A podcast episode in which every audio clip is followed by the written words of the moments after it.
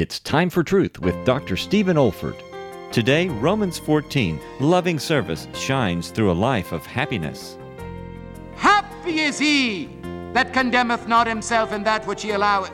And he that doubteth is condemned if he eat, but if he eateth, not a faith. For whatsoever is not a faith is sin.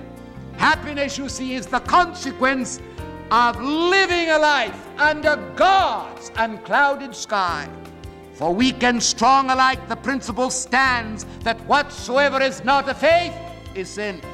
The maxim is simple but true. If in doubt, don't. Certainly, if God's word has spoken on a certain matter, there's no question about it. But there are myriad little things in the life of a Christian and the church on which the Bible doesn't speak specifically, so God has given us a conscience. Don't be doubtful about things you do.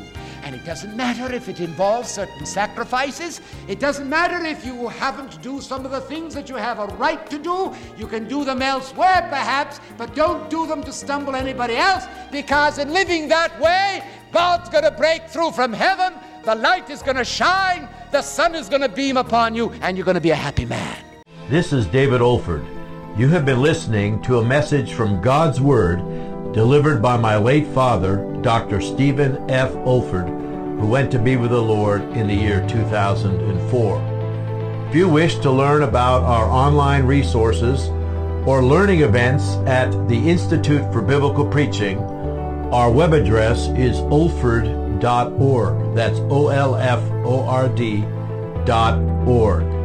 You also may want to benefit from our online video training on expository preaching, which can also be found on our website.